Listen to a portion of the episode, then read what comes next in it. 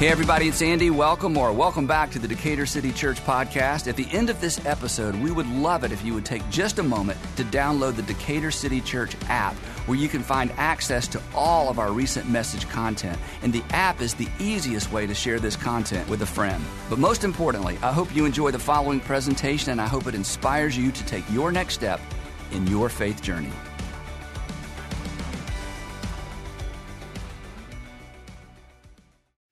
Well, I want to welcome all of you joining us uh, across our city, uh, those of you at our partner churches uh, across the country and literally around the world. Uh, it's a thrill to join with all of you. Today, uh, we're going to conclude with part two of a two part series called uh, Fatal Distractions. Before we do that, I have a quick experiment I want to do. And just for fun, I want all of you to pull out your phones. Would everybody pull out your phone in all locations, wherever you are. if you're not even in this state, if you're not in our country, I want you to pull out your phone wherever you are. If you're watching it live, you're watching it later, I want you to pull out your phone right now. I want to do a quick experiment and I need everybody to participate. I'm not going to make you scan a QR code, by the way. I know that's a pretty popular thing we do. Um, here's what I want you to do. I want you to, I, I have an iPhone, so I don't know if you're on Android, I don't know how this works, but on my iPhone, if I, if I push up on my phone, it shows me all the different apps that are open. I want you, one by one, to close all the apps on your phone, counting them as you close them. I want you to count them. So I want you to start right now. Go ahead, whatever, whatever type of phone you're using, I want you to close all the apps. Count every app as you close it. I want you to, to count them. A few of you are done already. How is that possible? Um, I see people, I see a lot of people still looking down. All locations. I want, I want everybody doing this real quick. Everybody deleting apps, count them, count them, keep counting. Some of you still have your heads down. You're still working on this. Well, I'm going to get started. You keep going. You keep counting. Don't let me distract you. Uh, I want you to keep going. Um, so, just real quick, how many of you less than five? You're because you're all paying attention to me now. Okay, less than five. The holy rollers in the room. Uh, less than five. How many of you? Okay, real real quick. More than five. I want you to keep your hands up. More than five. You got more than five. Be proud. Come on, be proud. More than ten. More than twenty. More than thirty. That's still a lot of people. More than fifty. I'm just going to make the jump. Still a lot of people. I don't know. I don't know about the other rooms. We still got a lot of people. More than 50, more than 60.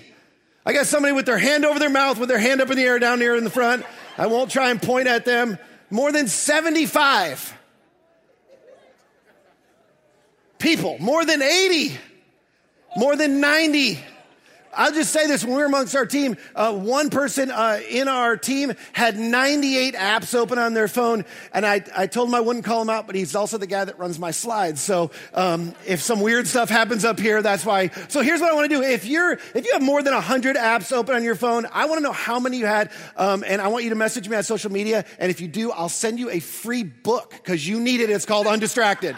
Um, um, here's what happens. Here's, here's the good news for all of you who have lots of apps open on your phone. Believe it or not, it actually won't damage your phone in any way. However, and some of you know this, it does result in poor performance and it'll suck the life out of your battery. It'll drain your, the, the battery on your phone much faster. And, and, and again, most of you know that. But here's the thing you maybe haven't realized the same is true for you.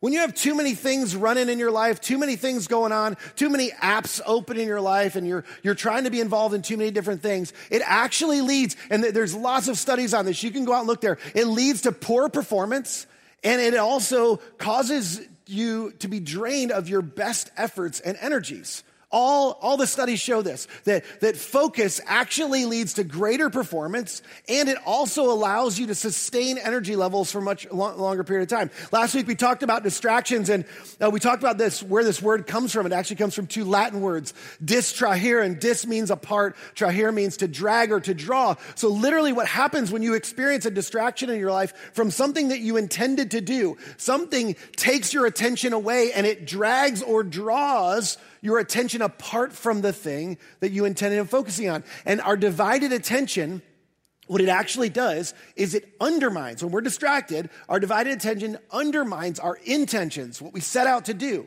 And ultimately, what you do is you lose traction.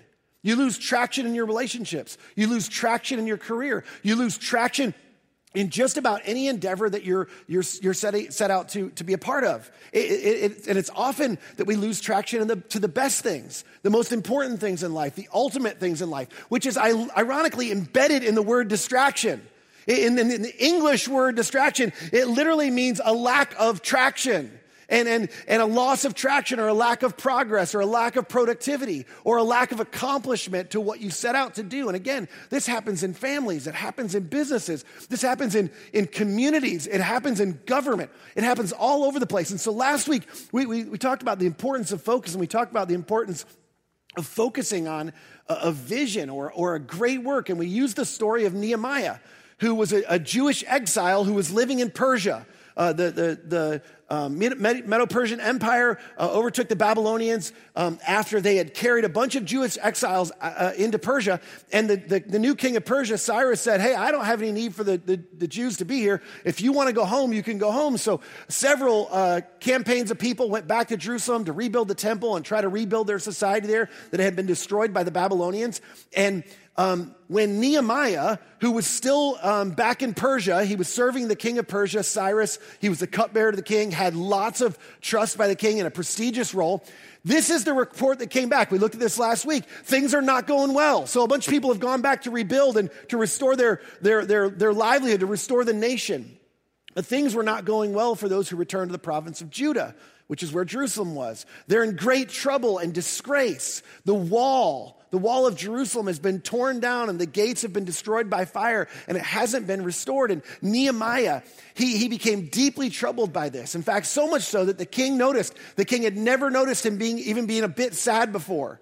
And Nehemiah was distraught over this. And, and this is what David Brooks, we talked about this last week. I love this, this phrase. David Brooks calls this a terrifying longing. Uh, you, you may have heard of it referred to as a, as a burden or, uh, or as a holy discontent. Um, but I love this phrase, terrifying longing, because it's what it really is. Nehemiah was afraid of what wouldn't be, what, what, what he knew should be for his nation. And, and he, so he set out, and he set out to rebuild the wall of Jerusalem because he, he really knew that the wall was, was important for keeping out the foreigners and keeping out all the people that were taking advantage of the Israelites so that they could restore the nation ultimately to prominence the way it was before. And despite significant distractions, as we talked about last week, Nehemiah's terrifying longing, this thing that he knew could be and should be the restoration of his people, um, because of his terrifying longing, he was able um, to maintain focus it was sort of the essential fuel for, for empowering his vision and sustaining his focus on what he set out to do. Now, I told you last week there were several distraction, distractions that he dealt with, but this terrifying longing, just as a quick review, it involves three things. It involves uh, the focus on a problem.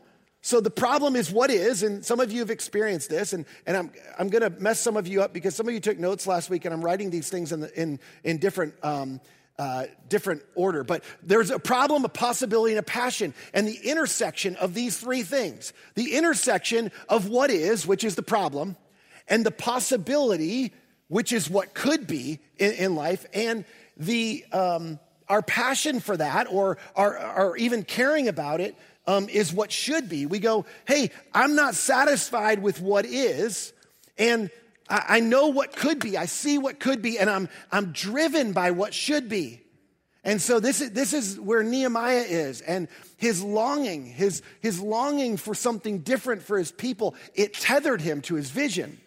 But today, as I told you last week, I want to look at some of the specific distractions because I think we can learn a lot from the distractions that he dealt with. In fact, there were three specific types of distractions that most of us can relate to that surface in our lives. So I want to jump back, in, back into the story where we left off. If you remember, um, there was uh, some of the enemies of the nation of Israel from the surrounding uh, uh, territories were trying to get Nehemiah to stop the work on the wall, to come down and have a meeting with them um, down on this plain. And, and, and Nehemiah, uh, multiple times he said, I'm doing a great work and I can't, I can't come down. It's this, this famous phrase of like, look, I'm focused on my yes. This is what I'm doing and, and I can't allow you to be a distraction. In fact, four different times they invited him in different ways to come and to, to meet with them. And Nehemiah wrote back the same response. I'm doing a great work and I can't come down. And then he said him this question. Why should I? I need you to answer this question. Why should I stop working to come and meet with you?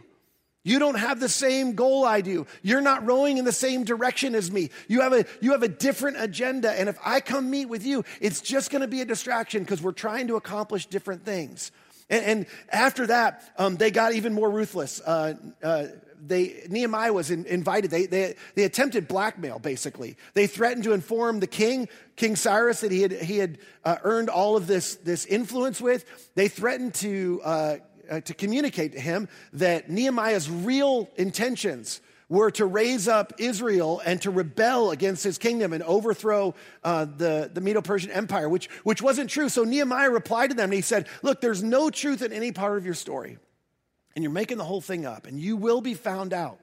He, he goes on to say that they, they were just trying to intimidate us, imagining that they could discourage us and stop the work. So, Nehemiah says, I continued.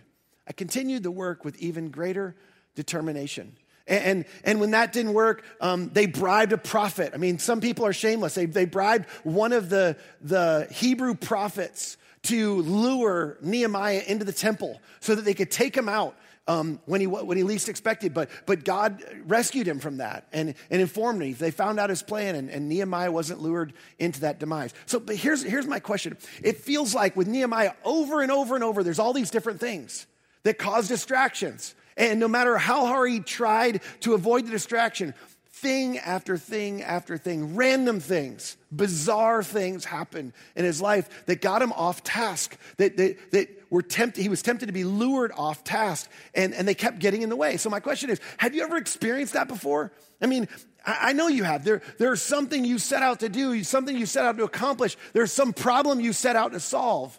And, and what happened was there, were, there was just thing after thing after thing that came up. And you're like i don't know where all these things came from they're they're they're sort of like they created a, a, distraction from you for you that was sort of like hard to even see through to see your original vision to see the problem. And and this first this first kind of of of distraction i liken to a fog.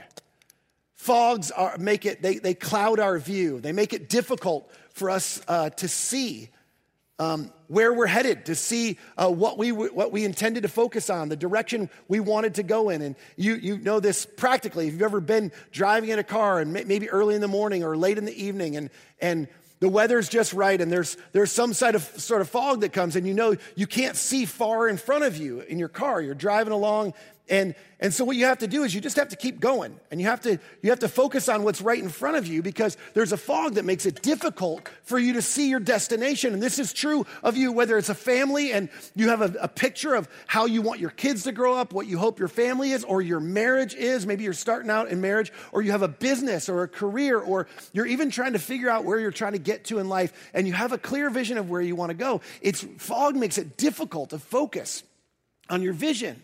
And it can cause you to lose clarity as it relates, primarily as it relates to the problem that you set out to solve in the beginning. Because you, you now people are bringing you other problems and there's other challenges and there's the threats of the enemy, which was what Nehemiah was dealing with, and there's internal conflict. There's all these different things that, that keep coming and make it makes it difficult for you to see where you're going. And these are the most common types of distractions in life. It's the urgent things that aren't important. It's the squeaky wheel or the screaming babies. You pick your metaphor that you want to use, but, but this fog is, can be generated by people that are critical of you or critics in your life, come from competitors, even people that, that seem like or you thought were your friends. They can come from past regrets, from disappointment. They can come from other people's priorities in your life. They can all become a fog of distraction and whatever it is. I mean, I, here's the thing Jesus said he came that you might have life to the full, that you would thrive in life but that there's an enemy that comes to steal and kill and destroy. Now, even if you're new to faith and you, don't even buy into all that, here's what you need to know. These fogs, that the thing that creates fog in, in, when you're trying to accomplish or get in a direction, it, it's an enemy. These things, whatever they are, they're functionally an enemy to the great work you're trying to accomplish. Because you've set out to do something. You've set your attention and your intention on doing something that's important to you that you think is important to your family or to your community or, or to the work that you you set out to do. And, and these distractions get in the way. I, I la, earlier last year, I was at an event. I was speaking at an event, and um, some of you know Bob Goff. He was also speaking at the same event. I ended up sitting at a table uh, with Bob Goff, and um, I was asking, he just had a brand new book come out called uh, Undistracted, which was part of the inspiration uh, of this series. He had a book come out called Undistracted. I hadn't read it yet, um, but he gave me a copy of it and I was like, I need to read this. Like, I'm in the middle of a distraction right now. And, and if you know anything about Bob, he's like super present, super interested. He goes, Tell me about it. I'm like, like right now, like we're, I'm, you're getting ready to go speak. We're having dinner. Like, are you sure right now? He's like, yeah, tell me about it. And so I started telling him about this, this thing that's going on. I've got this, this, this debate. I'm having this conflict with somebody who, who, you know, doesn't believe in what we're doing. And, and so anyway, we're having this discussion. I, I, told, I told him it got so bad in, in, our family. We have a no tech policy at dinner, by the way. Uh, this is parenthetical. We, we at dinner, the dinner table, nobody's allowed to bring technology. No phones, no iPads, you know. Uh, we, we, we have dinner. We have family dinner together. And, um, this one night after dinner, my phone had been in my back pocket. And I'd been thinking about this thing, and, and I had read a message from this. It's bizarre. We're, we're messaging all through, through uh, social media. Um, we've got each other's phone numbers, which is strange, but we're messaging through social media. And, and I just, I, so I, I went and I, I just thought, I need to respond to that message. So I pulled it out. I'm underneath, underneath the table. And I'm messaging. Yeah, I know, I know. I'm, and I'm the preacher. And so I'm, I'm messaging underneath the table.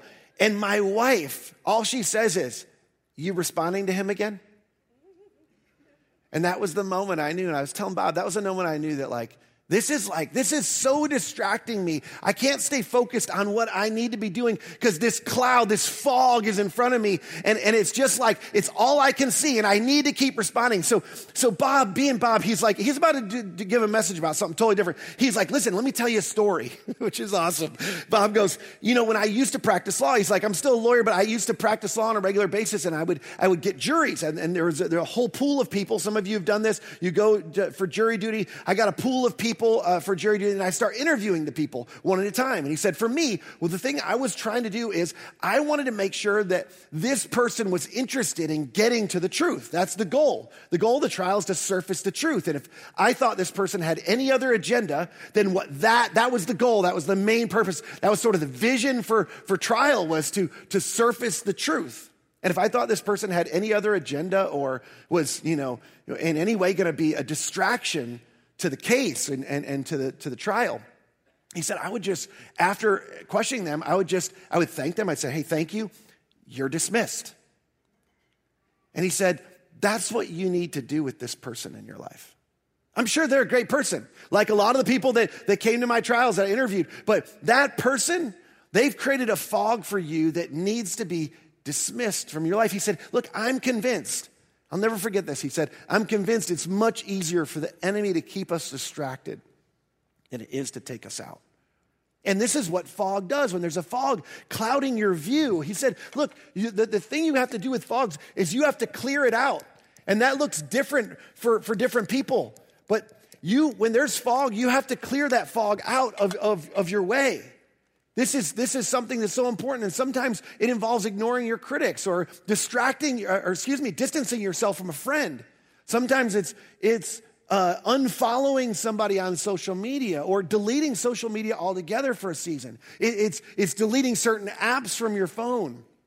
And here's, here's the thing often the best thing to do is to focus on the road that's right in front of you because the truth is is it is still going to be hard with these distractions in your way to see the problem to see your ultimate vision. But like in your car sometimes you have to just put your head down turn off the high beams. Stop looking all out here and around and turn off the high beams and look at what's right in front of you. What's the good work? What's the next right step in the good work that's been placed in front of you? And then just do that next right thing. I'll never forget the, the, the transformation that happened in my heart and my life and my focus just by clearing that fog out of the way. Distraction number two, in, in the middle, in the middle of work, back to Nehemiah's story, in the middle of the work that they're doing, there's a diverse group of people that are, that are working together. And some of the men and their wives raised a cry of protest against their fellow Jews. They were saying, We have such large families, we need more food to survive, which doesn't seem like a huge deal. But you could create some programs. But there were other people, and others said, We've mortgaged our fields and our vineyards and homes to get food during the famine. And still others piled on and said, We've had to borrow money on our fields and our vineyards just to pay our taxes. And we belong, we belong to the same family, to the same people as those who are wealthy, and our children are just like theirs. Yet we must sell our children into slavery just to get enough food to live. And this thing that seemed like a small fire, it escalated quickly. And their complaints were valid, which is why Nehemiah knew if he didn't, if he didn't do something about it, if he didn't stop and address this, that the, the entire uh, endeavor of, the, of this collective people, the, the rebuilding of the walls and ultimately the rebuilding of the nation, would, would be at risk. And so Nehemiah said, said this He said, Then I called a public meeting to deal with the problem. And at the meeting, Nehemiah said, uh, we're, we're doing all we can to redeem, redeem our Jewish relatives who've had to sell, their, sell themselves to pagan foreigners, because this is what was happening. Outside, there were foreigners that were taking advantage of and enslaving the people of, of Israel because they couldn't make their own way. And this is part of the problem that Nehemiah came to, to, to solve. He says, But you, you, their fellow brothers and sisters, your, their fellow Israelites, are selling them back into slavery again. How often must we redeem them? We're going to have to do this over and over and over. And they had nothing to say in their defense. Basically, Nehemiah is saying, Look, we've got to stop this. And Nehemiah proposed a solution. He said, Look, you need to stop charging them interest. You need to restore all the people their property and their possessions. And you need to repay. You have enough wealth. You need to repay the interest that you charge them so that these people can just get back on their feet. And everyone agreed to the plan. Everybody followed the plan, and the work continued. Here's what's so important this, this second thing. Sometimes, as much as we want to keep moving forward, sometimes what we deal with in life is we deal with fires. It's not like a fog, it's something different. There's a fire, something's on fire, and we need to stop to put out the fire. That the the truth is is the vision that we have or the goal that we've set out the thing that we're trying to accomplish it's not going to get done if we don't stop and extinguish the fire and sometimes like like in nehemiah's case it can start small and, and it can be something that doesn't seem like that big a deal. But the longer we let it go, the, the more this fire can, can become dangerous to what we're doing. And if, we, if you leave it untended, unattended, fire can be incredibly destructive. You know this. We've seen this in our world. And it's a threat to your vision. And, and the reason is, is because what, what happens is, is fire takes what's a possibility, what could have been, what you believe, not what is, what you believe could have been. And if you're not careful, it can make it an impossibility. Because when it's small, you're, you're tempted to, to sort of try to contain it. It's, it's like a campfire. We, we just try to contain it, but, but then it, when it grows, we know campfires can become bonfires, and bonfires can become forest fires. And to just try to contain it or to ignore it is a mistake because it potentially costs us the possibility of what could be. And while this internal dispute with, with Nehemiah, it wasn't really a threat to the wall being rebuilt. The reality was the wall was a means to an end. It was about restoring and redeeming the people, the whole nation of Israel. And what good would it be if they had kept all the foreigners out by, by, by building these walls only for people on the inside to continue to enslave each other inside the nation of, of Israel. You see, here's what happens, and I know this is true because I'm tempted to do this all the time. Oftentimes, in the name of progress, in the name of we got to keep moving because we try to try to treat fires like fog here's what happens we go no i just got to keep going and sometimes it's because we want to make progress but sometimes it's just because we don't want to deal with the fire and it's small at this point and i don't have to really deal with it and, and in some ways like i just need to stay locked in but that's an excuse for ignoring something or closing our eyes to something that, that needs us to stop and pay attention, something that could have a bigger consequence if we're not careful. Um, there's, a, there's a plant over in, in uh, a Mercedes plant over in Alabama, and they build uh, Mercedes SUVs, and it's, it's extensive. I think there's 1,650 stations along um, uh, the, the assembly line for one of their vehicles. And every vehicle goes through all these places. And all along this assembly line, there's a, there's a clothesline. It's like a, a rope. And all along this, there's, there's workers, there's people uh, observing robots that are doing work to make sure it's, it's getting done right, nothing goes out, out of way. And there's people doing actually manual labor. And all along this way, during these, over these 1,650 plus uh, uh, stations along this assembly line, um, there's this line. And if something goes wrong at any point, you don't want the work to continue. You, you need to stop it. So, uh, along that line, there's so many people that have the opportunity. All you have to do is pull the line. If you pull this, this clothesline, the entire operation stops. Everything shuts down from the beginning of the assembly line to the end of the assembly line. And, and one of the plant managers was, was interviewed on a tour, being asked, like, I'll bet you that you could be so much more productive if everybody didn't have that power. And the plant manager said, it's just the opposite. Nobody wants to be the reason that progress stops. He said the hardest thing to do is to get people to pull the cord because they want to just keep going. They don't want to stop, they don't want to deal with the mess. But when there's a fire that's threatening things, it may be a mess to deal with it, but fires, you have to put it out. It has to be put out. And if you don't put out the fires, fires, as we said a moment ago, they can be incredibly destructive. Even if it's a small fire, you have to stop. And, and some of you, you've used a fire extinguisher before, and there's not a better metaphor because when you're dealing with fires, it, it can be messy. When you have to deal with a certain behavior of somebody in your, in your family or, or a conflict in your marriage or something in your, your business, an employee that's popular, but their behavior is negative in terms of your culture, it can be messy. It can be incredibly messy. Just like using a fire extinguisher. But here's the thing it's not nearly as destructive as if that thing grows into a wildfire. And Nehemiah knew that. So he stopped and he called a meeting. He pulled everybody together and said, No, no, this doesn't go any further. We got to fix this problem. And then the work continued, and the, and the, and the walls were eventually rebuilt. Okay, distraction number three, back to Nehemiah's story. Uh, one thing um, to note Nehemiah, uh, if you read the story, he wasn't really thrown off by the threats of people. I don't know why, but he didn't seem to be affected that much or distracted by the threats of people from the outside. But others on the inside were. And, and we, we find out in the story that they had made plans to come and fight against Jerusalem and throw us into confusion, Nehemiah tells us. That, that this was sort of the plan that we're hearing from the outside. And then the people of Judah began to complain. So these are the people on the inside that are helping to rebuild the wall. They said, The workers are getting tired, and there's so much rubble to be moved, we will never be able to build the walls by ourselves. Which, this is so strange because this was never a complaint before. They've, they've made so much progress. In fact, in the story, you'd see that they're working on several different places at the same time. And they're made, they've made so much progress so quickly in rebuilding their walls that, that even many people were like, why didn't we do this before? We should have started this a long time ago. And this has never been an argument. But coincidentally, it surfaces along with the threats of their enemies. And then somebody who, who was representing the people said, Meanwhile, so yeah, the, the, the, workers are tired and there's a lot of work to be done, and we don't know if we can finish all this. And on top of that, it's just sort of a, a parenthetical addition, which gives us a clue there's something else going on here. It's sort of like, and another thing, our enemies. Our enemies were saying, before they know what's happening, we will swoop down on them and kill them and end their work. This is what we've heard our enemies are going to do. And it's sort of like, okay. Now I see. Now I know what's really going on. Have you ever experienced this before?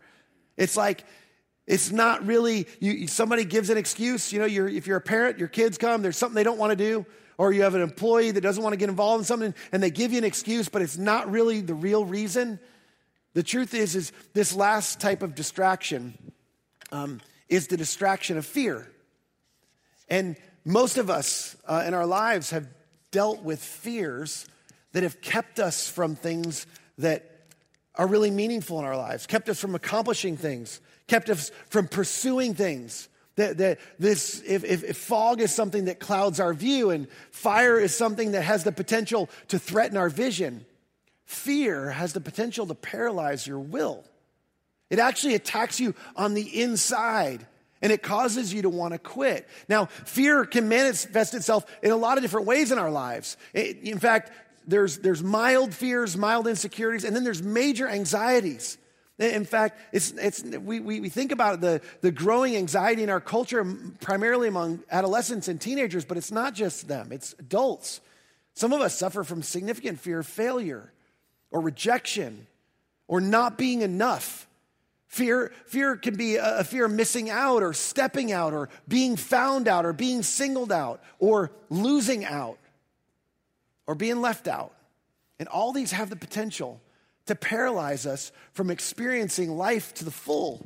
And, and fear in, in, this, in this case, specifically for these people, this was sort of like a grave danger, but it doesn't have to be a grave danger. The, the truth is, is um, the, uh, the, the, writer of Proverbs, we talked about this last week, he said that when we lose vision, which is what happens when, when we get, we get over succumb, succumb by our fears, the truth is, is, is we lose vision. And uh, the, the, the writer of Hebrews said that where there's no vision, people perish or things die. And we talked about this relationships die.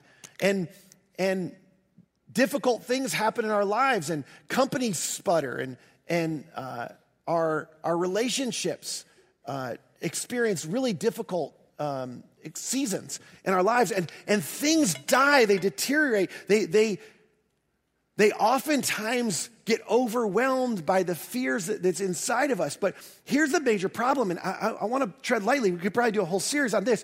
That we've bought a huge lie in our society, and I'm, I'm going to jump on my soapbox for just a second. In our modern culture, like we've made people think that the reason to help people be secure is to protect them. That if you want to, if you want to make somebody feel secure, you have to protect them. But that's exactly wrong. It's, it's wrong by every psychological evaluation. In fact, all clinic, clinical, uh, competent clinical psychologists propose just the opposite. Did you know that what most psychologists try to do when people come in who are wrestling with anxiety and fear is they try to lead people to voluntary exposure to their fears? And they do it in, in palatable doses because oftentimes it's the key to overcoming your fears. And it also increases resilience. It's why we become so fragile in our society. It's because we don't confront the things that we fear. What we do is we cancel people and we cancel all the people that disagree with us and we don't talk to them. We don't have a relationship with them because they're threatening to us and we're fragile. And the reason is, is because we're overcome by our fears instead of exposing ourselves to the things we don't understand and the people that differ from us. And Nehemiah, he called together the nobles and the rest of the people and he said to them, Look at this, you gotta love this. Don't be afraid of the enemy, he says, which it's like, thanks. Like, that's not gonna work. Like, that's not helpful. Nehemiah, just don't be afraid. He goes, No, no, here's what I want you to do. Don't be afraid of the enemy. I want you to remember the Lord. You're overcome with your fear from the enemy, but you've lost your fear of the Lord. Remember the Lord who's great and who's glorious. Remember who it is that's with us and regain a healthy fear of Him. And your fear of God and His power should be greater than your fear of the enemy. And fight for your brothers and your sons and your daughters and your wives and your homes. I mean, the truth is, is, is this was the passion that you began with in the beginning. Your, your passion has been snuffed out by your fear. You originally wanted to restore the nation, uh, your family, and your, your brothers and your wives and your daughter. This, is, this was your passion in the beginning. And you've lost your why. And when you lose your why for why you're doing this, when you lose your why, you always lose your way. And this is what happened to Nehemiah. And some of you have been there. 10 years ago, um, I set out west um, to the desert, no less, to um, deal with the, the, hardest leadership challenge of my life. And uh, my wife and I, we moved our family out there, and and I'll tell you, it was so challenging. And the, the, first year and a half, we were about a year and a half in, and, and um, I, I, joined an organization that was uh, going backwards rapidly. It was in decline. I'd never turned anything around in my life. And, and a year and a half in, we stopped the bleeding. We had finally hit the bottom, and, and we sort of leveled off at the bottom. And we hadn't yet uh, turned things upward. We weren't trending up yet. That, that was coming, but it hadn't happened yet. But I was trending downward on the inside. And, and truthfully, I wanted to quit. I wasn't that different than these people that were building the wall, that were overcome by fear. And, and the truth was, is I, I found myself um, one day on a nine, my nine mile drive home going, Lord, if, if I know why you brought us out here and I'm clear about that, but I, I if this is, if this is what following you is, like, I don't know if I want to. A month later, I found myself flying across the country um, for a four day intensive with a guy named Dr. John Walker. I mention his name not because he's famous or because you know him, um, but because I owe him a debt of gratitude. I spent four days, um, long hours, two sessions a day uh, with him, trying to unpack my story and the trauma I had experienced and all the difficulty. I felt like the, you know, when you watch the war movies and at, at, the, at the end of the battle, it's like, you know, everybody's celebrating that you won the war, but there's a few of the warriors that are just cut. You know, you're like cut and you're bleeding and you're like, great, I'm glad you're celebrating. Like, I'm, I'm in bad shape. And that's how I'm feeling. And um, I remember unpacking my story with him, and it was day three in the morning. He, um, he said, Hey, do you mind if I reflect something to you? And um, I, I, said, Sure. He said, Well, um, you know, you told me your story about you know, when you lost your dad and you kind of told like it wasn't that big a deal. But then you, as I've tracked your story all these years, it feels like everything you've done, in every place that you've done, every job, every career, every endeavor, you've had somebody else that's over you, that's like leading you. Like, like and, and I'll just tell you, I, have always been, been known as a risk taker and being willing to be innovative. But he said, you've always had somebody that was sort of the tip of the spear. And he said, I just, I just wonder, I'm just asking. It feels like now that you're sort of out from underneath any of that other covering and you're the guy and like you're the tip of the spear. He said, I just wonder, like, it seems like from your story, you're wondering if you really have what it takes. And when he said that, I knew he was right. I was trying to decide if I was going to tell him the truth or not, actually. But I decided I was spending a lot of money to be there, so I might as well tell him the truth. And so I said, No, no, that's exactly right. He said, Do You mind if I press a little further? I was like, Does it matter? I think you're gonna. He said, Look, I just want you to know um, what you've described to me over the last year and a half has not been easy. But he said, I just want you to know I see a warrior, warrior in you. And you may not feel like you have what it takes, but you absolutely do. You don't have anything else to prove. I think part of what this season was is God bringing you out here to help you face that fear. And I think God's proven to you that He's given you all that you need.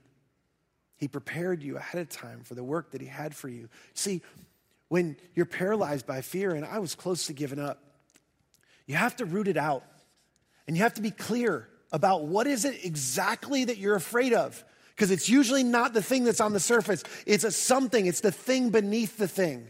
It's below the surface.